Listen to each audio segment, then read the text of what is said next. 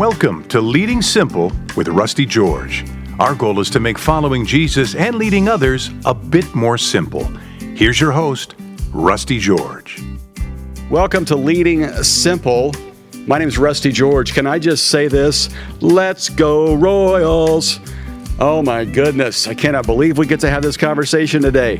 You know, when you watch sports, you find yourself arguing with the manager. You find yourself arguing with the coach. Why'd you do that? Why did this happen? All of that. Well, a few months ago, a friend of mine who's been on the podcast before, a great guy by the name of Mike Lynch, he just so happened to have on his show a baseball coach named Ned Yost, who was the manager of the Kansas City Royals in 2014 and 15 when they went to the World Series, winning in 2015.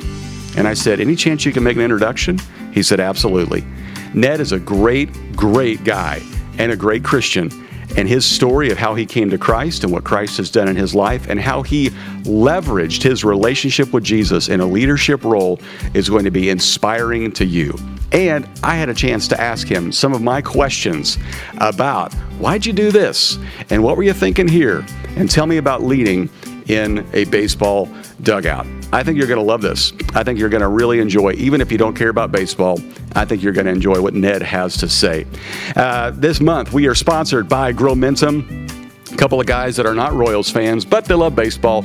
Lee Code and Kay Chung lead a great organization called Growmentum, and you can find them at growmentumgroup.com.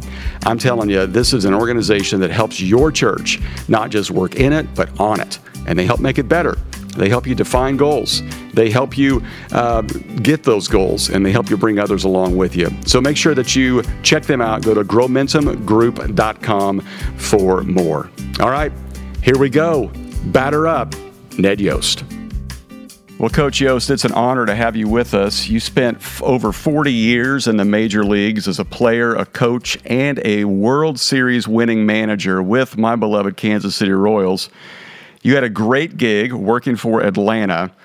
And uh, what I, I want to know is I'm sure every manager wants to have their own club, but you were working at a, at a winner in Atlanta. And you had a friend named Dale Earnhardt that told you, don't leave a winner for a loser. But that's exactly what you did. How'd you know that that job was right for you? Well, that that that was a tough one there, Rusty. You know, he uh, we spent a lot of time together in the winter, and we were, you know, he was racing when I was playing baseball, and uh, so you know, I would talk to him a lot. But the time that we got to spend together uh, was during the winter, and and it all evolved the outdoors, and we were hunting together in Texas, and he's his contract was up, and we were sitting on the back of a truck driving around watching for deer, and he was telling me about you know, he's trying to negotiate a new contract. At that time, he had his own race team. DEI had been in in uh, you know been open for two or three or maybe even four years at that time, and uh, he was having trouble you know negotiating a contract. And I said, well, why don't you just go race for yourself? I mean, you got your team sitting right there. Why don't you go go race for yourself? And he goes, no, we're not ready to win right now. And he looked at me he goes, You know, you never leave a winner to go to a loser. You never do it. And I'm sitting there thinking to myself, Well, if I'm ever going to get an opportunity to manage in the big leagues, that's exactly what I'm going to have to do. And I told him, I said, Well, you know, Dale, um, there's probably going to come a time when I'm going to have to leave the Atlanta Braves and go to a loser. Hmm. And he goes, Oh, no, you're not. You're not. That's not going to happen. He said, You stay right there. You never listen to me now. He grabbed me by the shirt and pulled me over. He goes, Listen to me. You never leave a loser, never leave a winner to go to a loser. Never do it. You don't ever do it. You stay with the Braves until Bobby's ready to retire, uh, that being Bobby Cox, and then you take you take over for him. And I said, Dale, that may be 10, 12 years. I don't, I can't, I can't wait that long. But I always knew that I felt like I had the ability, if given the opportunity, to take a loser and build it back into a winner. And I tried to explain that to Dale. He didn't want to hear none of that. So, you know, when I went to Milwaukee, it was a very strange, it was a very strange situation. We had been, uh, you know, with the Braves for 12 straight years, had won 12 straight division championships and been to the World Series five times. And we just came off a tough, uh, you know, uh, playoff loss. Uh, and Doug Melvin called and said, Would you like to interview for the, the manager's job? And, you know, that was intriguing to me because I had played in Milwaukee as a player. That's where I started. My first four and a half years was in Milwaukee and went to the World Series with the Brewers in 1982. So, you know, that was an appealing, uh, you know, offer to me. The problem was that the team had lost 106 games, mm. you know, that year. So, you know, I went and interviewed for the job. I, you know, ended up getting the job, and I'll never forget – you know, before uh, during my press conference, after the press conference, we went for a photo shoot, and that was the first time I put the Brewers uniform on. And Dale had passed away um, at that point, and he was gone. And I looked at that uniform, and I looked at it in the mirror, and I'm like, "Oh man, what am I getting into here?" you know, and and it just kept, you know, reverberating in my mind. You never leave a winner to go to a loser. Now I had a picture of Dale that I put up in my office, and it was one of those pictures that no matter where you were, he was looking at you. and, you know, so I would walk in after a tough game and I would sit, you know, down at my office, uh, my office chair, and I'd look up, and he'd be staring at me, right? and I'd be yelling at the picture, "What are you looking at? I know what you said. What are you looking at?" But you know, it. I always felt that I had if given the opportunity, the ability to take a loser and build it into a winner. And, you know, that was what it was always I could kind of fall back on. I always had the confidence that we could get that done. And, um, you know, we were, we were almost there in, in Milwaukee and made it in Kansas City. Well, I want to ask you about that because I think that's a that's a unique gift. Some guys can manage talent but others can kind of build something out of uh, raw talent. What do you think it takes to turn a loser into a winner? What were the things in your mind you thought, as I take this job, this is what has to be done? Well, patience is number one. Okay. Uh, I mean, and and everybody buying in uh, to what we're trying to do. And I always try to explain. You know, we've got small picture, which is winning today, and we got big picture, which is winning a championship tomorrow. And my focus was this my, my philosophy was this that you're either competing for a championship or you're developing players to compete for a championship. So, you know, I think that when you break it down, you're never going to win without talent. You have to have talent. And and without without that, you'll never win. You're just kind of spinning your wheels. So what had happened it happened the same way in Kansas City was Milwaukee had lost um, for so many years that they always got great draft picks. And, uh, you know, their number one picks are always picking in the top five in the nation. So they were getting quality young college players, quality young high school players, and their talent level just increased dramatically over like a four or five year period.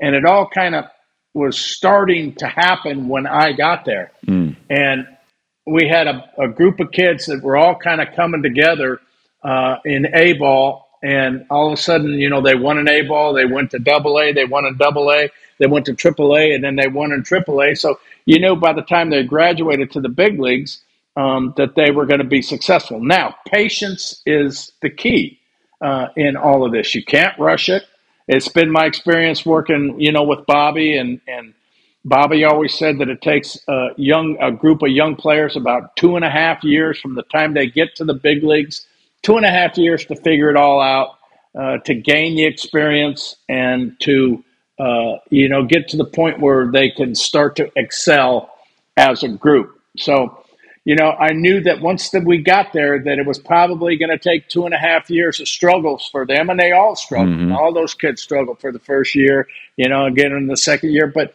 you know, at about that two and a half year mark, boom, they took off, and and they were competing now for a championship. And same thing happened. Same thing happened in Kansas City. We had a great group of young prospects. They all came together at the two and a half year point you know, I'm thinking, okay, we're going to take off. And the two and a half year point was, uh, you know, the midway point uh, at the All Star break in uh, 2013. And we were three games under 500 going into the last three games before the All Star break. And I'm thinking to myself, okay, here we go. We're going to go in. We're going to play the Yankees in Yankee Stadium. We're going to sweep them. We're going to be 500 going into the break, and then we're going to take off.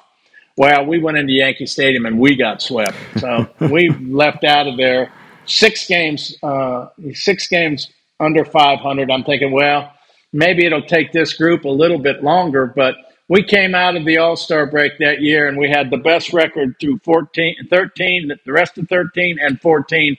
We had the be- we had the best record than anybody in baseball. So mm. uh, you know it, it just took off and and here we go. I remember it well. Okay, so as you you talked about patience, which obviously is so huge, but communication is such a huge part of it as well. And I you know I watch managers just in the dugout talking to their players and communicating with them, but you've got you have a wide range of ages.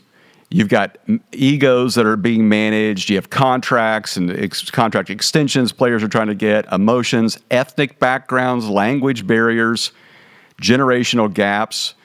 H- how do you, as a manager, uh, communicate across all of that? Obviously, you have to take different tactics, but were there some tactics that worked with some players and not others? Well, well, it was uh, you know it was a different, a bit of a learning experience for me because when I came up in the big leagues back in the '80s, the managers didn't really communicate a whole lot. You know, the most of the communication and most of the development was done by your teammates, the older guys, the veteran guys would help the younger guys. And as a younger guy, uh, you know, if you said something, it was like, "Hey, shut up, Rook. We'll let you know if we want you to say something." You know, and that was that was kind of the mentality. And if you messed up, the manager would scream and yell at you, and you just kind of, you know, took it like a man and and tried not to get screamed at again. And uh, you know, I found out later during my manager managerial career that the, it's a different generation that these kids have grown up differently than I grew up.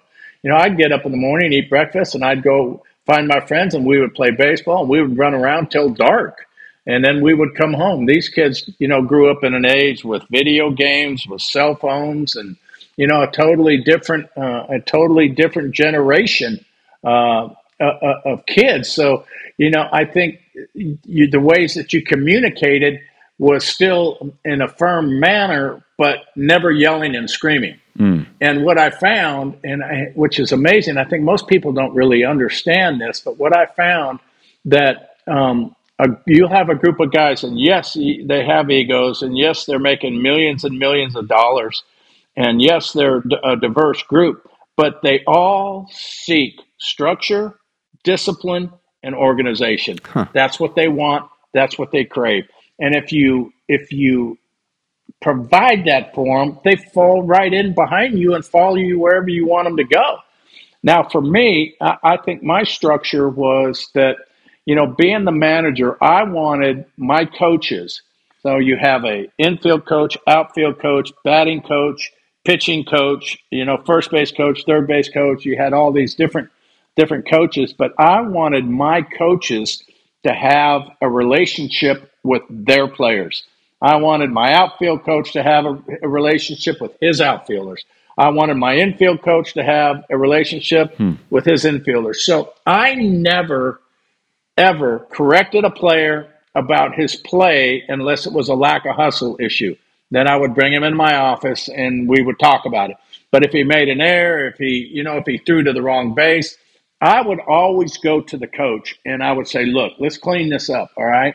This kid here, let's let's let's make sure that this doesn't happen again." That way, the coach will go to the player with that relationship and he doesn't hear two messages because I don't know what the coach has been teaching these kids. And I, I sure don't want to create confusion by saying something opposite that one of my coaches had said. So mm. I would always go to my coach, pitching coach, hitting coach. I would always go and, and, and discuss what I needed to discuss with them and then let them take it to their players because I, I felt like that relationship was really, really important. So for me, I think it was more the discipline side of it it was more the structure side of it. You know, I always wanted to be very, very organized. I wanted our guys to walk in and know exactly what they were doing from the second they got there to the time that they left.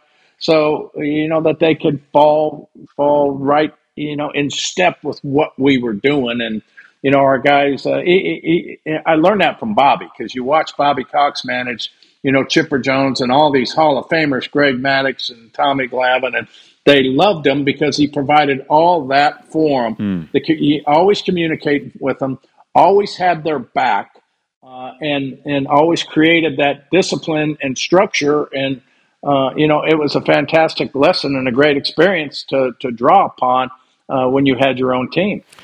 Okay, so that that is brilliant. I, I, never thought about just the discipline side of things, and I would imagine that they thrive in that because then they don't have to worry about some of those details. But one of the things I was impressed about with what you did with the Royals, and I, I don't think I even realized how much of an issue this was until I read Dayton Moore's book, the general manager of the Royals, more than a season, and he talked about how you guys worked together to change the culture because there does become a culture of losing and the Royals had lost a lot, hadn't been to the playoffs since 85. And you get there, what are the things you have to do to change the culture? And I loved how uh, Dayton talked about you were looking for people that had critical eyes but not critical spirits. You were changing the locker room, you were changing all the people that were employed there. So, as somebody who's building a culture, what, what, are you trying to do to weed out this culture of accepting losing versus we're going to be a winner? Well, that, that's a great question, and I, I, think it it starts with um, you know I've thought about I've thought about that a lot, and this is it's a very difficult it's a very difficult thing to do because if I can explain this right, you, you know, a major league baseball team, no matter who you are, no matter what team you are, your fan base expects you to win. That's it. And if you don't win, it's that's all they expect you to do. They don't look at the variables. And again, we talked early about um, or earlier about you know if you don't have talent, you're you're not going to win. And winning was everything that was important to them. Well, to me, uh, my focus was okay. I've got a group of young players. My job is to take these kids, give them every bit of experience, give them every opportunity to fail and do it in a positive fashion so that when they get to the point where they can compete for a championship, they're going to have all those experiences uh, in, in, their back pocket to draw upon. Hmm. So for me, it didn't make any sense that if we, the difference between winning 65 and 68 games, that didn't matter to me. I, I didn't care. So we had situations where our fan base, uh, you know, they would get a little upset because I wouldn't pinch hit for a guy, or they'd get a little upset uh, because I wouldn't defend for a guy. And I'd try to explain to them, look, it doesn't matter to me right now. I don't care if we win right now. But what I want to stay focused on is that these kids get the most experience in these crucial situations so that when it does count, they're going to be ready. Now, if I pinch hit for this guy with the bases loaded and two out in, in the eighth inning now, what happens when there's two outs in the in, in, in the bases loaded and we're competing for a championship? How's he going to know how to handle those situations? And you know, I think Alcides Escobar was a, a, tremendous example of that. It's like, why don't you pinch hit for him? He can't hit in these situations. I'm like, well, you know, as long as I'm managing, he's going to hit in these situations. Uh, you know, he needs this experience. And then, sure enough, in 2015, he was the, you know, he was the uh, American League Championship Series MVP. Mm-hmm. You know, the same thing went with J.J. Hardy in in Kansas City, in in Milwaukee. My owner, Mark Attanasio, came in one day. He was very frustrated with the fact that I was still playing JJ, who was a young 22, 23 year old shortstop, hitting 170. And he walked in, he goes, How much longer are you going to play a shortstop that hits 170? And I'm like, well, you know, Mark, as long as I'm here, I'm going to play him every single day. And that's just the way it's going to, that's just the way it's going to be. Well, luckily for me, JJ ended up hitting about 240 the end of the year and then came back the next year, made the All Star team with 25 homers and hit 275. And I'm like, see, if you give them the opportunity to fail, they're going to be, uh, you know, more successful in the long run. And when you need them to have that experience, they're going to have it. So, hmm. with that being said, it's a very difficult game to play. It's a game that's built around failure. I mean, you you you make seven outs to to uh, three hits, and you're a great player. You're hitting 300. So, I think what you do to change the culture is that you get your group of guys and you get them to firmly believe in where you're taking them. And this is where we're going. This is how we're going to get there. Now, what is your job as a player? Your job is to show up every day and work as hard as you can and give me your best effort every single day. That's it. That's all I'm going to ask from you. Is that when you step on that field or when you walk through that clubhouse door, that you're gonna you're gonna give your best effort every single day in everything that you do in practice and batting practice and then in the game. So on a given day, your best effort may be a four for four, mm. you know, with five RBIs. On a given day, your best effort may be an 0 for 4 with three strikeouts. But if you can walk yourself into the bathroom at the end of the day, look yourself in the mirror, and know in your heart that you gave your best effort, you take a shower, you go home, get a good night's sleep, and you be ready to come back the next day. Because that's all you can ask out of a player. I, I would sit them down and say, look, have you ever looked at your contract?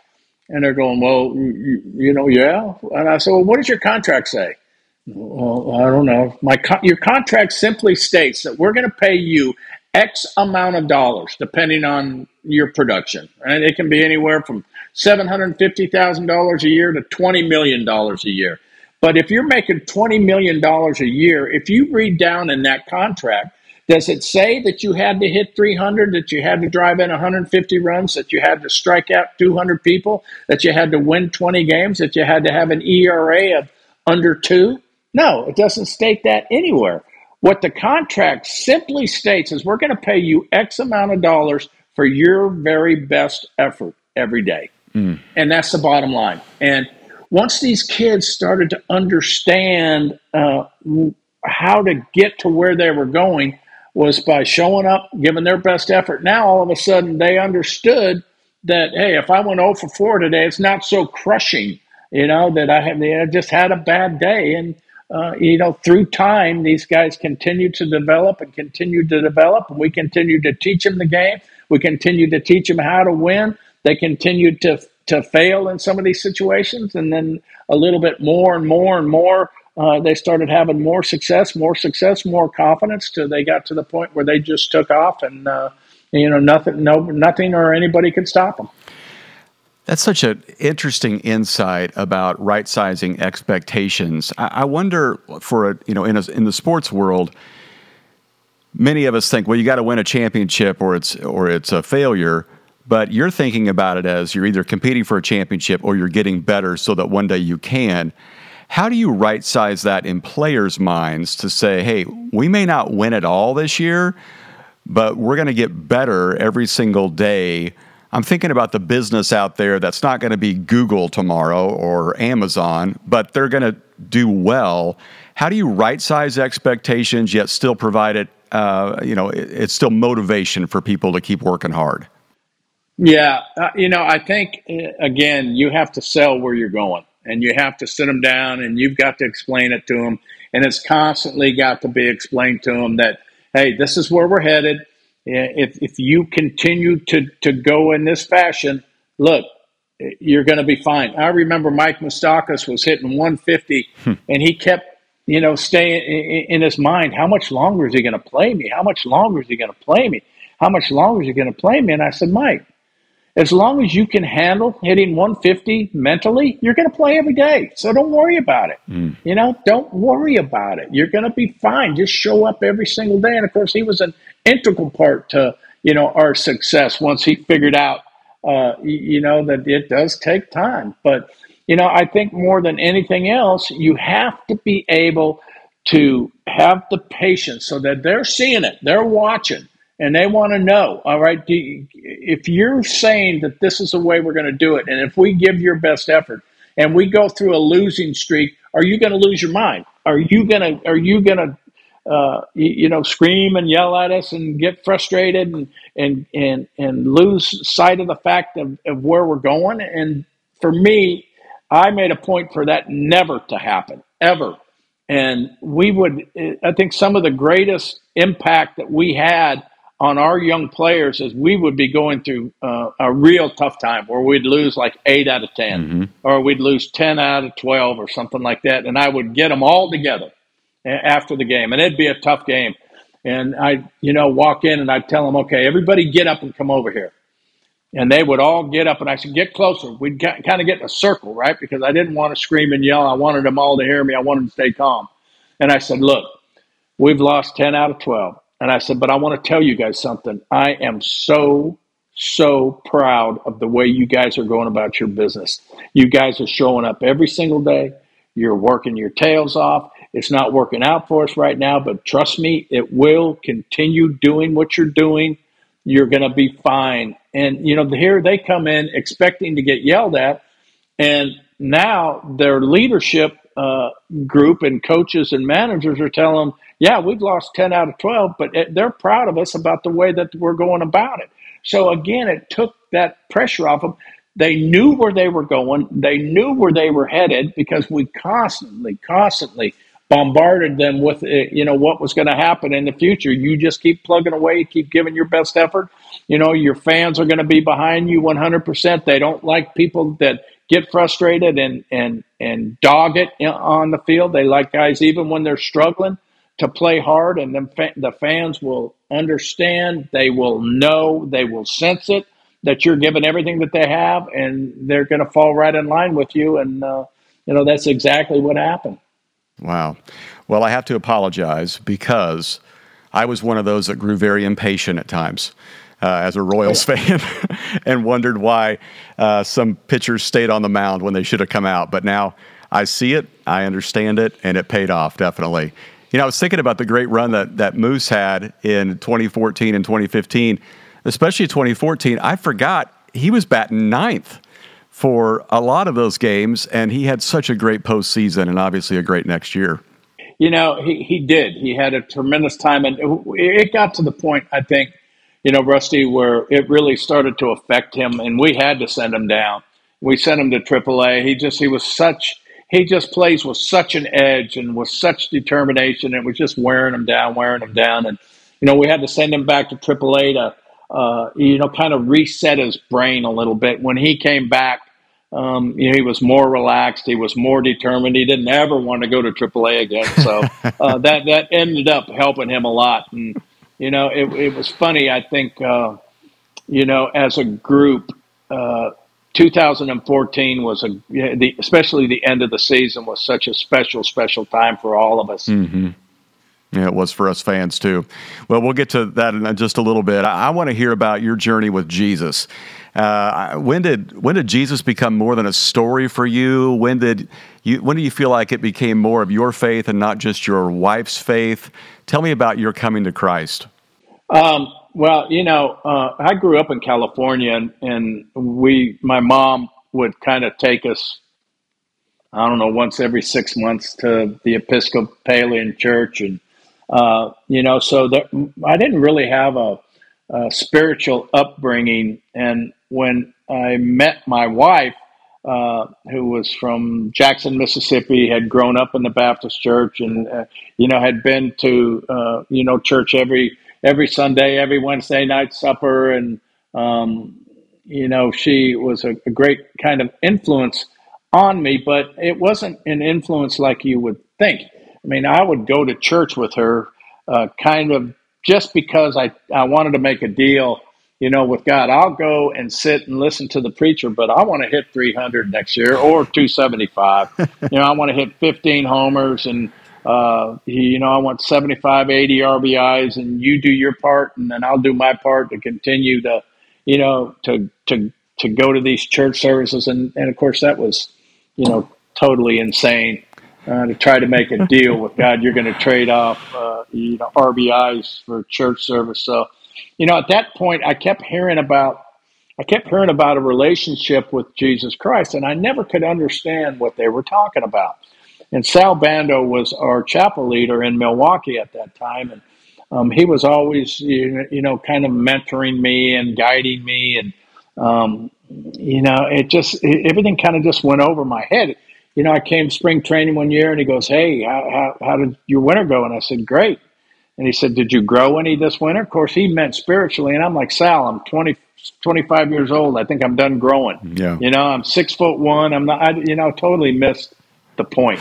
so, you know, as things kind of went along, I kept trying to make deals. It didn't work. I'm like, okay, I don't understand this relationship thing about Jesus. But I knew that I had a void in my life. I knew something was missing and I couldn't figure out what it was.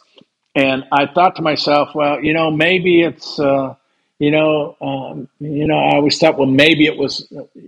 I wasn't a big league baseball player when I made the big leagues. You know, I was really, really excited, but the void w- wasn't filled. So I'm like, okay, maybe I, I need to go to the World Series. And we went to the World Series in '82 and lost a tough game seven to the St. Louis Cardinals. And, mm. you know, it was, it was a great experience, but, you know, I just, I had never felt like that. You know, game seven of the World Series, if you can imagine, we took the lead in the sixth inning. It was the most excited I've ever been in my life. And then we lost the lead in the bottom of the seventh inning. It was the most dejected I'd ever been in my life. So, you know, the, the difference between the highs and the lows was, uh, uh, you know, I've never experienced that before. So when it was all said and done, I kept thinking to myself, okay, that's it. That's that will that will make my life purposeful if um, I can win a world championship. So, you know, I ended up, you know, going to be a minor league manager. I keep pushing, pushing. I want to be a world champion, go to Atlanta. We go to the World Series in 91, we lose. I'm like, ah, go to the World Series in 92, we lose. Uh, we didn't go in 93. And I'm pushing, pushing, knowing that this is what's going to make the difference in my life is that I need to be a, a, a world champion. That's going to fill that void. So sure enough, in '94 we went on strike. '95 we come back and we ended up winning the World Series. And I'll never forget that night celebrating, thinking, "All right, my life is complete. Mm. You know, I've I've done it. I've won the World Series. That's going to fill, you know, what was missing. That that's going to fill what had driven me so hard all these years was to become a world champion. And uh, that World Series feeling was uh, uh, tremendous for about ten days. Mm and then it's like I hit rock bottom because that void is still there, and I mean it's it's there gaping as uh, you know as much as it's ever been. So actually, after winning the World Series in '95, which was, should have been a great winner, was the worst winner that I've ever had, hmm. and now I'm stumped because I'm like, okay, what is wrong with me? You know, I just uh, uh this this void is I, I, I have nowhere to go. I have nowhere to turn.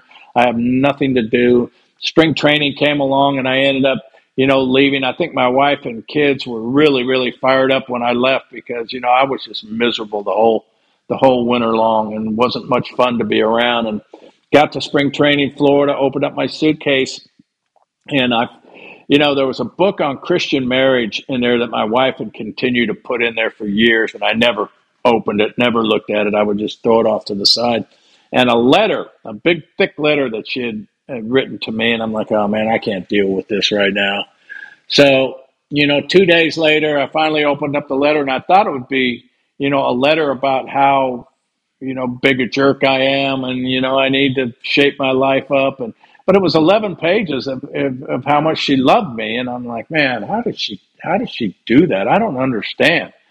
So I grabbed this book on Christian marriage and I opened it up, and of course, it went straight to the page where it said, "When when you're married, God cleaves two people into one." You know, when you're married, and I'm thinking to myself, man, I mean, I, I've been so focused and driven on trying to become a world champion. I don't feel like we're one. I feel like you know, uh, you know, I, I haven't upheld my part of the bargain, and you know, I just felt terrible on that. And I hit my knees in that hotel room and I, I, I just simply said, Lord, you know, my whole life I've been trying to make a deal. My whole life I've wanted something from you that doesn't make any sense. I said, I'm coming to you bare right now. The only thing I want is for your son Jesus to come into my life, into my heart, and to fill this void with his spirit, Lord. Mm. And it felt like somebody hit me over the head with a bat. And I mean, a, a thousand pounds was lifted off my shoulder.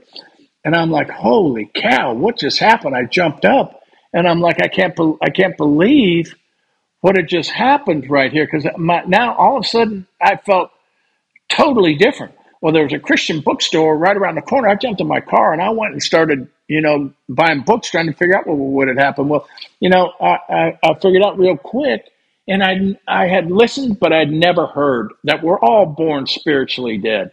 And until you get to that point where you ask Christ into your life to be spiritually reborn, it changes your whole life. Now, all of a sudden, instead of being lost, now you're a child of God. And, and if your faith and your focus is on Him, everything else is taken care of. It's the greatest decision that you'll ever make. And, and I got to the point where thinking to myself, okay, it's not gray, it's black or white. Either you're serving Satan in this world or you're, save, you're serving God in this world and through his son Jesus Christ. And when you accept Jesus, all of a sudden, boom, it changes everything. Mm. And that was back in 1996. And my world has never been the same since. That's awesome. Thank you for sharing that with us. I'm curious how, I mean, you, you, you always seem like a guy that, you know, you can handle criticism okay. Um, but now being a Christ follower, knowing what he thought of you, what he has done for you, did that change the way you handled winning and losing? Did it change the way you handled um, the ups and downs of the season or even criticism that you would face? Hey, I want to interrupt just to say thanks to GrowmentumGroup.com. Growmentum is sponsoring the podcast and they can help your church go further faster. So make sure you check out GrowmentumGroup.com um, the ups and downs of the season or even criticism that you would face? Yeah, I mean, no doubt, it, it, changed it dramatically, and it got to the point where I, you know, I would sit there and wonder how do other managers do it without becoming Christians? How do you live with that? Uh, you know, that uh, every single day everybody in town thinks they're a better manager than you. Every mother, every grandmother, every dad. You know, my mom thought she was a better manager than me. I'd call her and she'd be like, "Why did you put that guy in the game?" oh, come on, right? But I got to the point, uh, you know, after that situation, especially as a manager, realizing every single day that my whole life was spent trying to please millions of people you know, by winning, by making the right decisions, you know, by by you know taking these kids and hopefully building them into champions and to good fathers and to good husbands. And now my focus was I didn't have to please millions of people. I had to please one person. Mm. And that was God. That was it. That was my whole focus was that you know, Lord Jesus, today all I want to do is please you through my actions and through uh, what I do on this field. And there were many times where I didn't, and you know, you ask for forgiveness because you know I would get thrown out of games, and my wife would read my lips, and you know I would like, I'm sorry, I lost my mind, you know, but uh, you know it just made a huge, huge difference, and um, you know every single day. I would walk into that locker room, and I was always early to the park. If we played at seven o'clock at night, I would be always the first one there. I'd be there by nine thirty or ten, and my day consisted. I would get up, you know, I would drink a cup of coffee or two. I had two or three little Bible uh, programs that I would read, or you know, Bible um, uh, things that I would read, uh, and then I would get dressed and go to the ballpark. I'd open up that door. The locker room would be completely black I would turn the lights on, then I would walk around that locker room and stop in front of every locker and just say a little prayer for every player that was in there. Hmm. You know, that they continue to stay focused, that they continue, uh, you know, to play hard and, be, you know, can just please develop into a good dad and our fans, somebody that our fans can, uh, you know, be next to and cheer for and be the right person for the Kansas City Royals. So this went on I mean, for years and years and years. And I remember um, it was funny because we had, this was 13 when we were, or, or excuse me, this was 2014 when we were battling for the wild card uh, at, at, that time. And it got late in the season, and the Boston Red Sox came in. And we played them four games, and they were really, really bad. So I'm like, okay, we need to make up some ground here against these guys. We ended up losing three out of four. Mm. And I was really I, Sunday night was uh, you know we played a Sunday day game which we lost and and we'd lost three out of four. I went home and I was really upset. And I got up the next day and I was still really really upset. And the funny thing about it was I was I was upset with God. You know, why do you let this happen? So I start reading my Bible program and all of a sudden I just like, Lord, why does this happen? Why we have been faithful in everything that we've done. We stay focused on you. Everything between Dayton Moore, my GM, and myself, it, we're, building this organization, you know, to to to bring glory to you in everything that we do you know, we feel that this is a great city, that they deserve more, yet we continue to stumble, we continue to fight, we continue not to have success. When are we going to have success? We work too hard, we pray too hard to you. We're, and I'm like letting that go, right? So all of a sudden, I stopped and I'm sitting there, and it was amazing. This little voice came in my head, and, and the little voice said, Do you know who I am? And I sat there and I go, Yeah, I know who you are. Well, who am I? Well, I'm the create you're the creator of the heavens and the earth and everything that goes with it. You created everything. You know everything. You're sitting on high. You see everything that happens from the beginning of our life to the end of our life. And he goes, Do you believe that I have a plan for your life? And I'm thinking to myself, Of course I believe you have a plan for my life. Of course I do. And then it very simply said, then start acting like it. and I went, oh my goodness. And that was when I understood the meaning of faith. That, yes, okay, now I have to have faith in you no matter what, Lord, that you're leading us, that you have a plan not only for me, you have a plan for every player in that locker room. You have a plan for Dayton Moore in his life. You have a plan for our city. You have a plan for our organization. Now, for me, what I need to do is get out of the way, stay focused on you, and let the plan play out. And I mean, from that point, all the pressure and everything that went with it was gone in, my life. It was like, okay.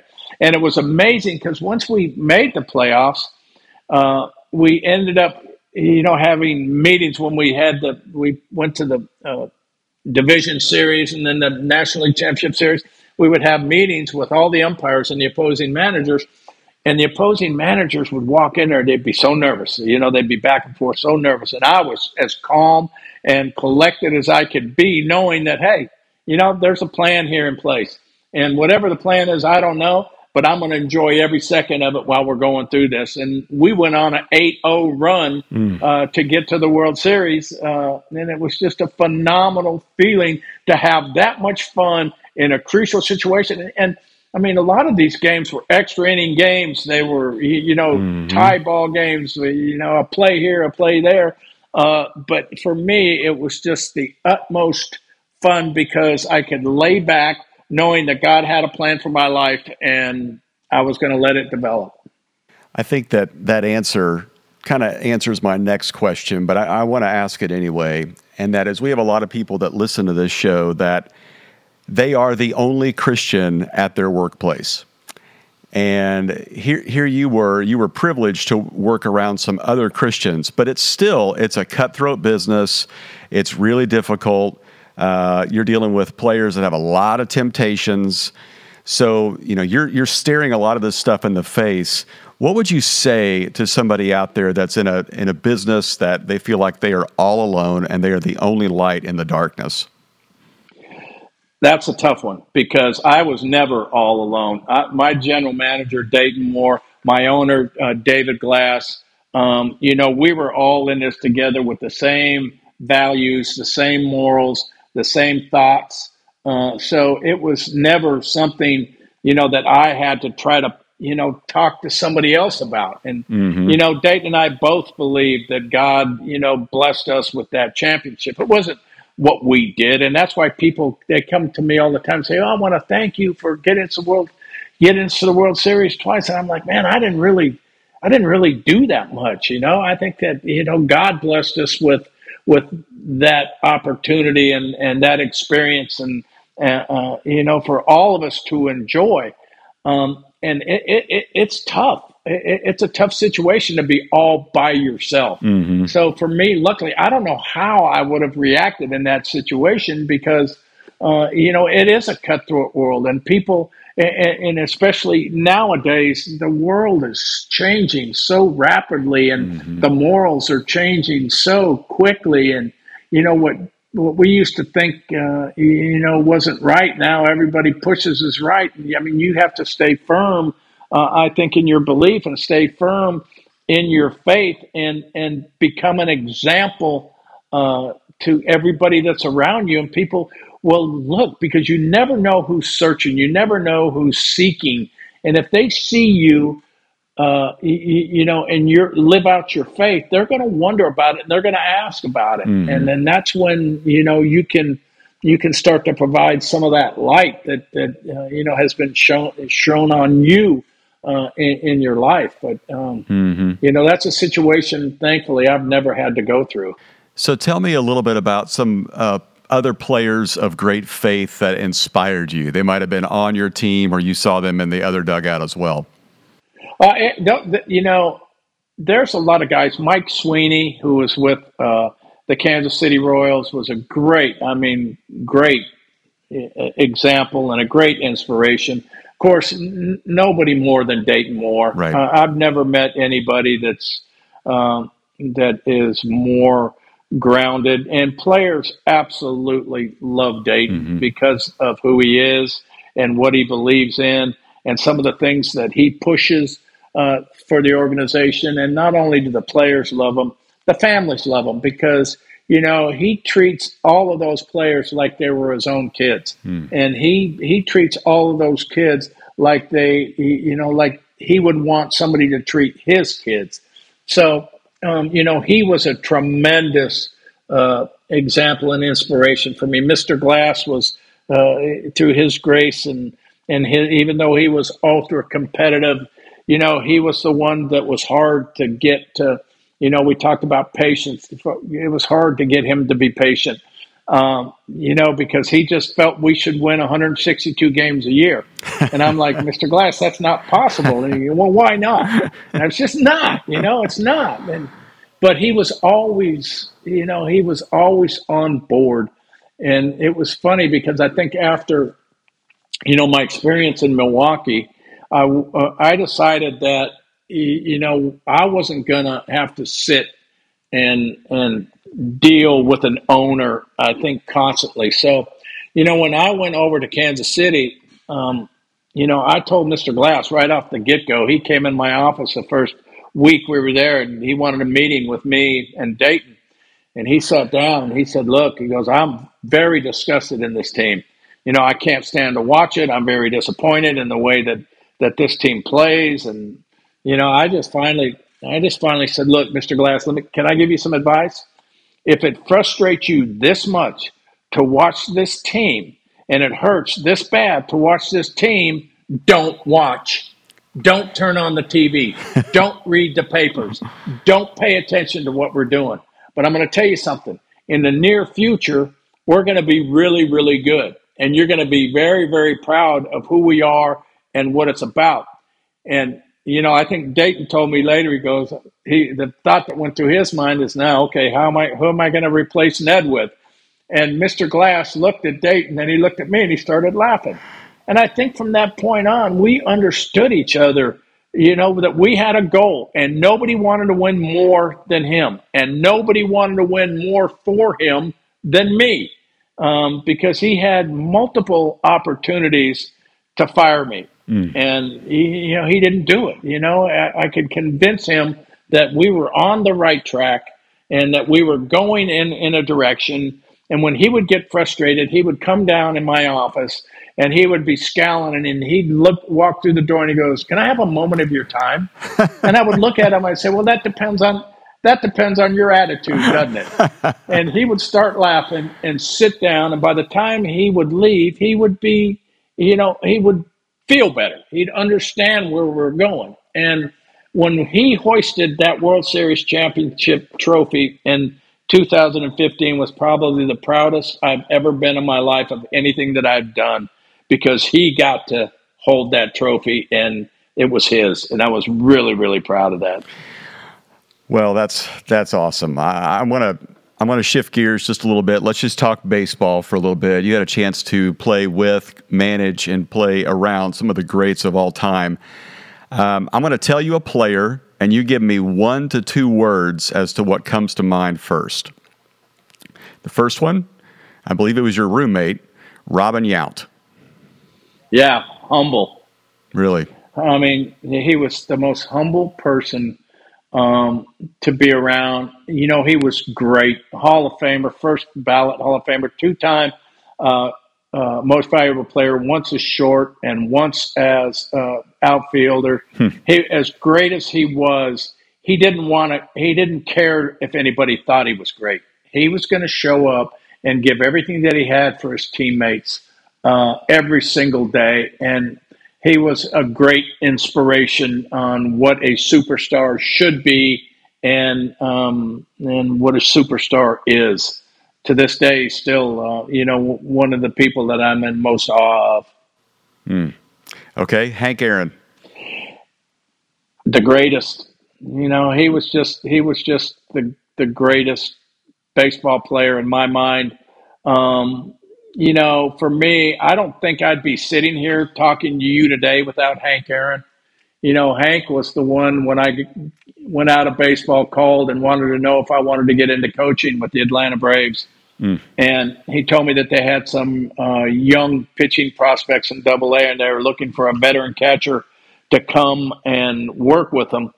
Uh, and I thought to myself, you know, I'm 32 years old. I don't want to be bouncing back and forth uh, you know, from the big leagues to AAA anymore. I just want to I want to see about this coaching thing, and I'll give it a try. And of course, it put me on the road to uh, you know becoming a, a, minor league manager and uh, uh, a major league coach in two different areas: the bullpen coach and uh, the, third base coach, and uh, and then 17 years as a major league manager. And if Hank wouldn't have called, I wouldn't have had the ability to to work with Bobby Cox for 12 years. I wouldn't have had the ability to be the bullpen coach for eight years and catch every side session that Greg Maddux, Tommy Glavine, uh, John Smoltz through during those eight years. Understand how to handle a pitching staff, understand pitching mechanics. Mm. Four years as a third base coach, understand how Bobby ran a game and got to where you know our thinking was so alike. I knew what he was going to do before he would do it.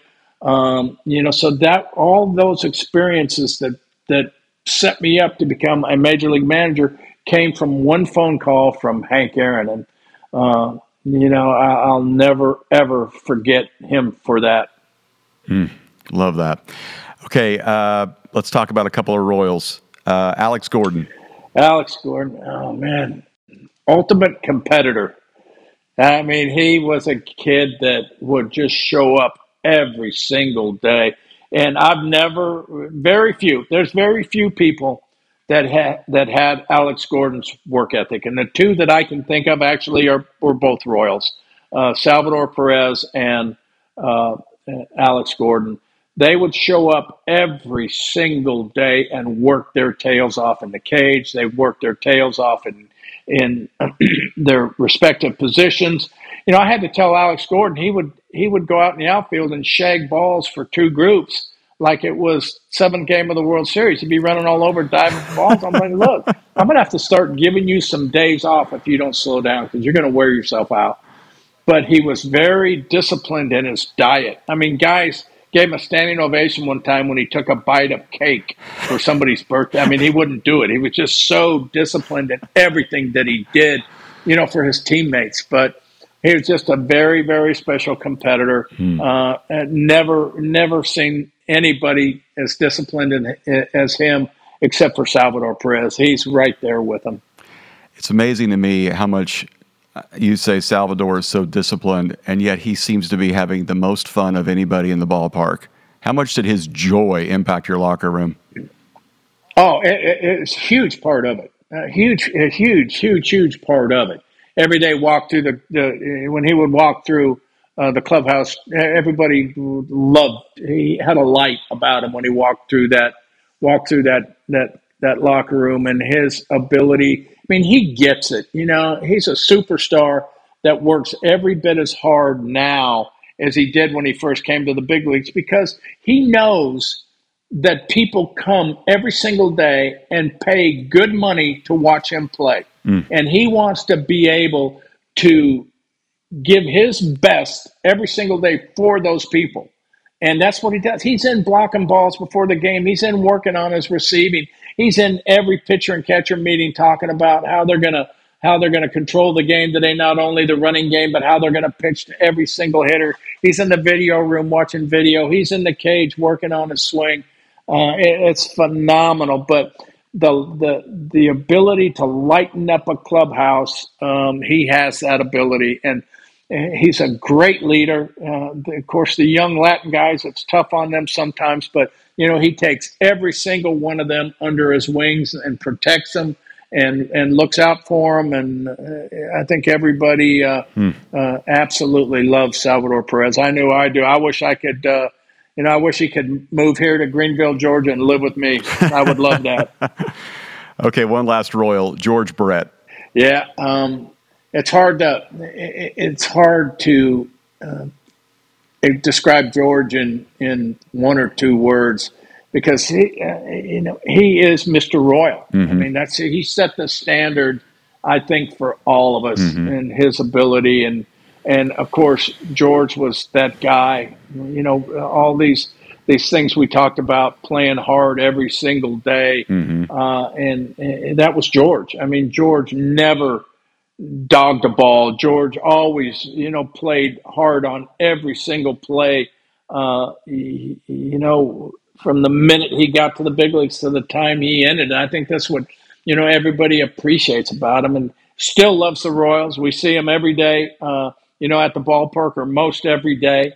Um, but what what you know what better when you think of the Kansas City Royals, you think of George Brett, mm-hmm. and you know that's a that's you know that's a great thing to you know to to be that face of the organization. That's what George is. Okay, so we have a lot of Dodger fans that listen to the podcast. So I have to ask you, who was the greatest Dodger that you ever saw? Oh man, uh, that's a tough one there. Um, because you know we, uh, you know, being in the Braves uh, organization for for years and years, we were uh, in the Western Division. So we were playing the Dodgers. We were playing um, the Giants uh, back in in those days you know, like three series home, three series away. So, um, you know, I always thought that Mike Scioscia was such a, a, Dodger. Um, I, I, thought that, uh, you know, of course, Kirk Gibson wasn't there long, but, uh, you know, he was such a good Dodger. Um, Orel Hershiser was, mm. you know, was really big. And it's fun now you know, to watch, you know, the Dodgers of today, as good as they are. Mm-hmm. Uh, you know, it's fun to go back and, I mean, to, to see the Kershaws. I remember being in Milwaukee and, and went down for instructional league, and they told me, see that kid right there? He said, this is his first year, but he's going to be a great major league pitcher. And it was Clayton, uh, Clayton Kershaw, uh, you know, as a first year pitcher in instructional league. So to, you know, kind of put you know that in the back of your mind. Okay, they say this kid's going to be great. Well, you know they they hit it. So um, there's just so many so many great players uh, to sit back and watch nowadays uh, on that team, and so many great players.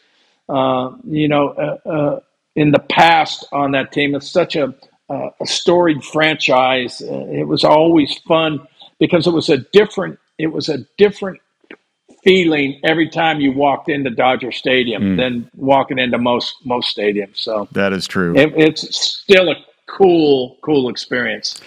Um, out here, there's obviously a lot of West Coast biased, but people talk about Mike Trout with the Angels as the greatest talent they've ever seen. Uh, is he top five for you as far as talent goes? Oh, no doubt. Uh, I mean, he's he's easy top five. Might be top might be top three. Okay. Um, yeah, I mean, it, it's hard because you've seen so many so many great players over over the years, but you know he's been one that I have really admired and really really enjoyed watching over the years, and I've had the uh, the, the honor, I guess you would call it, of manage him twice in All Star games. Oh, that's right. In uh, 15 and 16, we won them both. He won the MVP in 15.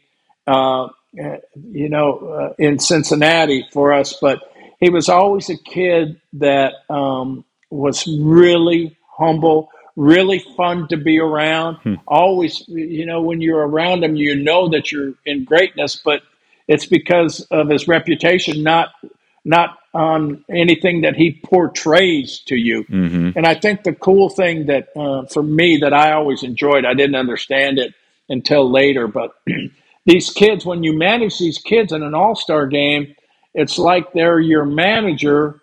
They're you're their manager for even though it's three days. It's it's that you were their manager at one time. So from that point on, every time we would play uh, these games, every one of these players that you manage would step out of the box, look at you, and wave. And I'm like, that's never happened before.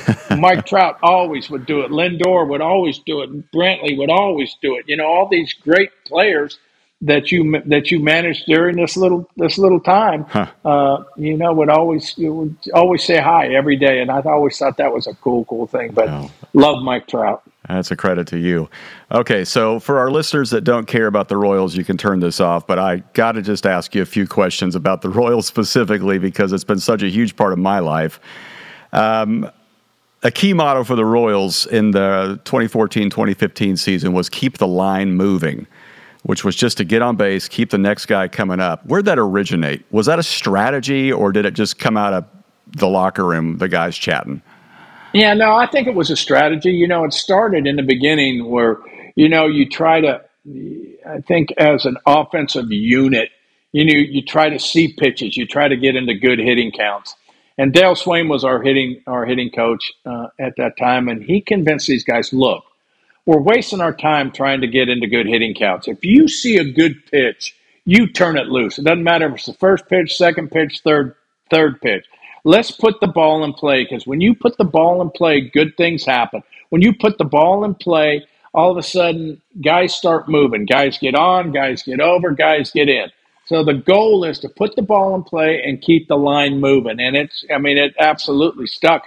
And that's what would drive, I think, opposing teams absolutely crazy was that they could not strike us out in crucial situations. We would always mm-hmm. put the ball in play, and we would always pick up those runs. And uh, you know, it became uh, it became a mantra for those guys, and, and a focus was that, that that's what they were going to do. Mm-hmm. So it it was amazing that we talked a little bit about the end of 2014. Well, we were in the playoffs going into that wild card game in 2014, and we were we were down two runs going into the eighth inning and our group came off the field and they were down on the other side of the dugout and i could hear like a murmur. It started getting louder it started getting louder it started getting louder. And i looked down there and they were a group of guys down there and they were all kind of like screaming and yelling this guy's not going to beat us not tonight. And this is Jon Lester who we you know hadn't beaten in three years he's not getting us. Not tonight. We're not going to let that happen. We're going to go out we're going to win this game. And i'm like well, all right. Well they went out scored two runs. And then sure enough tied the game up and we ended up winning it. You know they scored they scored a run then we come back and score a run and finally won it in the like the 12th or 13th inning. But what had happened was they had gone in that dugout in the eighth inning and all of a sudden that was the second that they believed in their heart that they were good that they believed in their heart that they were unbeatable. They had always to that point thought that they were good thought that they they could win, but they got it in the eighth inning of that ball game is when they believed, and that is a huge barrier to get over because once you believe uh, in your abilities, in your heart that you're good, it, it, it, it it's Katie bar the door, yeah. and that's what happened. They went on that eight eight no run because they played to win. They knew that they deserved to be there. They knew that they were ready to win and sure enough, uh, you know, it was an amazing time for all of us. I I remember that scene so well. Um, and obviously, I loved I loved winning the World Series. I loved all the wins in the playoffs. But for me, the most special win was that wild card game because it was we'd finally turned the corner, and Perez hitting that that shot down the line. Uh, I don't think I've cried that much in a baseball game since 1985. So it was awesome. Yeah, it was awesome. Uh, okay, uh, now this is just out of curiosity. In 2014, you're playing the San Francisco Giants. Bumgarner is lights out. I mean, it's unbelievable how well he's pitching. And your ace, James Shields, he lost game one. And we have a special affinity for James because he's from a local high school here. Sure. Um, but traditional wisdom is you start him at the same time Bumgarner comes up again, which I believe was in uh, game five. Did you think about not putting him up against Bumgarner, but using him the next game and moving Ventura to game seven so that you're not having to use your ace against Bumgarner?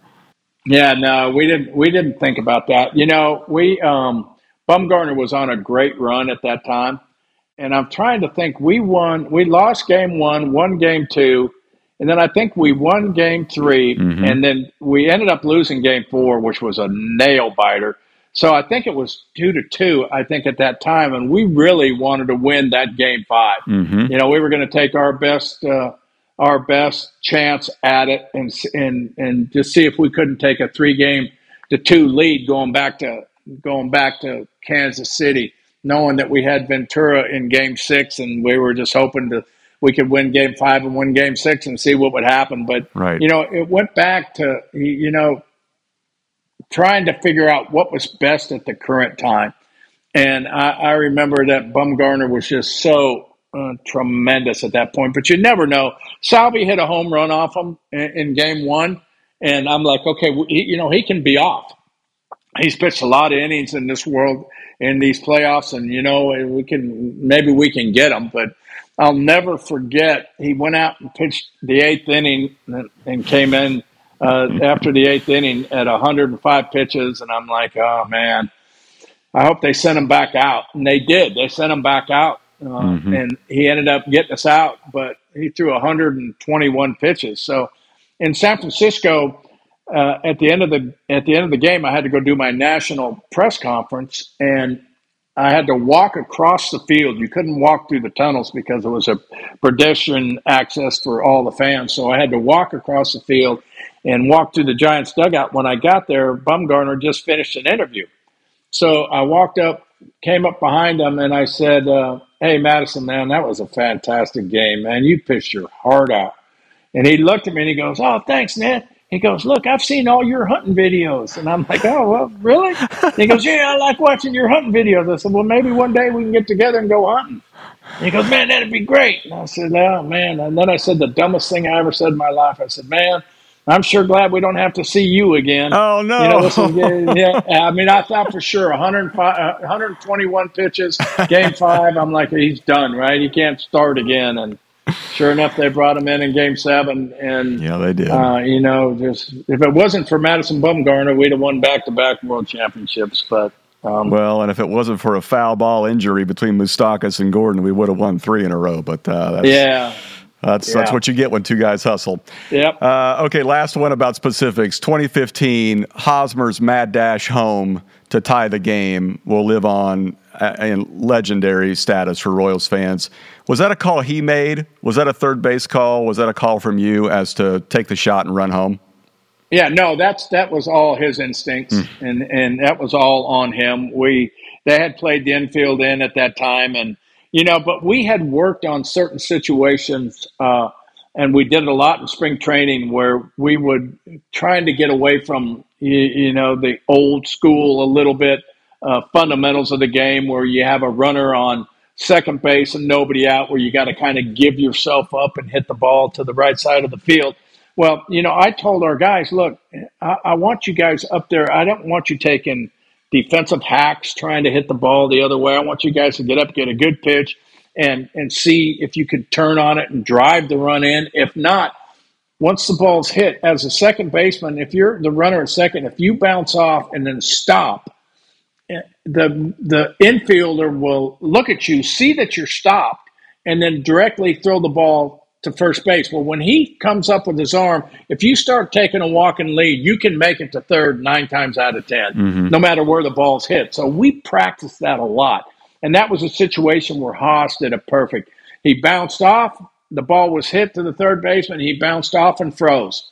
And then as soon as the first the third baseman looked at him, he turned back to look to first base, and you could see Hos starting to walk. You knew right right off the get go he was going. Yeah. And then, sure enough, as soon as that ball left his hand, there goes Hos, and uh, you know it was uh, one of those situations where, man, you're sitting there thinking to yourself, this team is so much fun to watch. This team never gives up. This team never counts itself out. Yeah. And uh, you know, when we finally scored that one run in the 12th inning to give us a lead, Christian Colon got the base hit. Yep. I'm like, we had just won the World Series because I got Wade Davis down there, uh, you know, ready to come in, and we ended up scoring four more runs.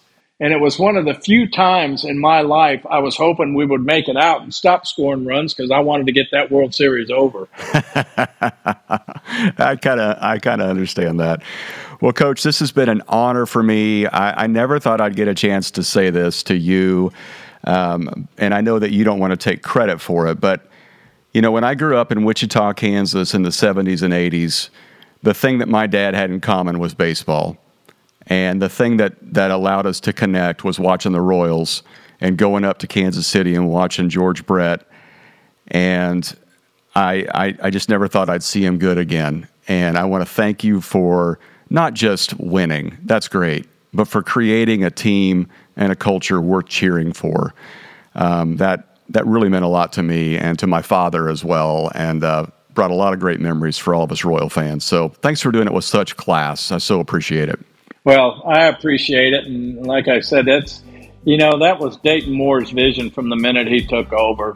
You know, he said, you know, when I took over this job, I would drive downtown and I wouldn't see one kid wearing a Royals hat. Yeah. And I want to change that. And by the time we were done, you couldn't see two people that weren't wearing Royals hats. So yeah. it was a great experience. It was, uh, you know, so much fun to be a part of. And, you know, I appreciate it. Well, thanks for so, thanks so much for coming on the podcast. Uh, I want to thank Mike Lynch for introducing us, but, uh, so grateful for you. Enjoy your retirement. Enjoy all your hunting videos. And uh, if you occasionally watch baseball, let's go Royals. Yeah, I hear you. Let's go Royals. Thank you. Well, I don't know if you listened the whole time, but man, I was riveted and I could not get enough of my conversation with Coach Yost. He was such a delight.